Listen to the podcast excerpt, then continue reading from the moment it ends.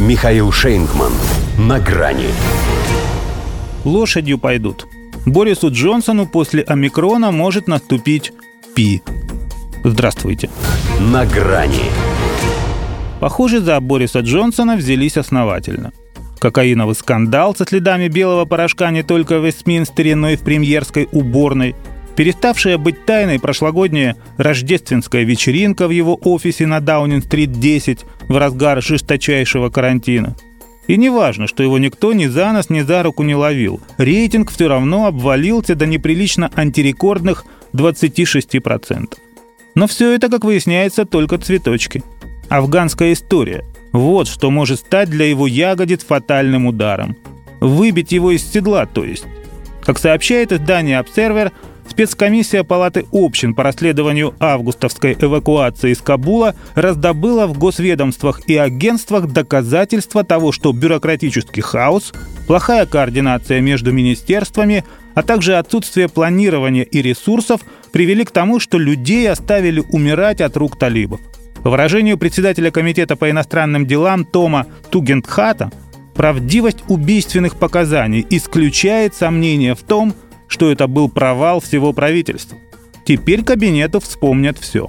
И то, что тысячи электронных писем с неотложными делами находящихся в опасности афганцев оставались непрочитанными в течение нескольких дней, и кошек с собаками, под вывоз которых отрядили целый борт, и забытый в глухой афганской провинции британский спецназ, вынужденный пробираться в аэропорт под прикрытием паранджи, и отставку главы Foreign Office Доминика Раба.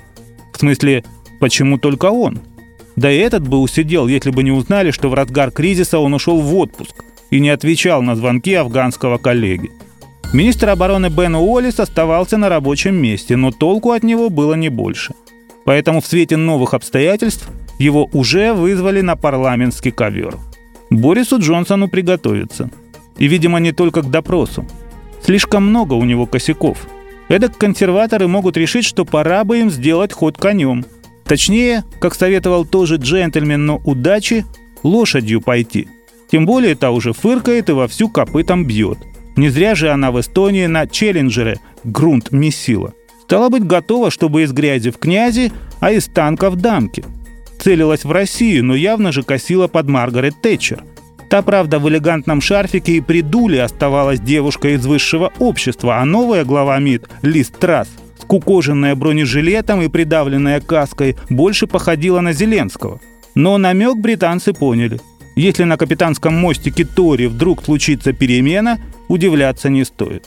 У Трасс нет отталкивающего негативного бэкграунда.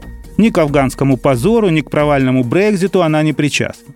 Осталось лишь дождаться, когда Джонсон соберет на себя еще и весь негатив по омикрону.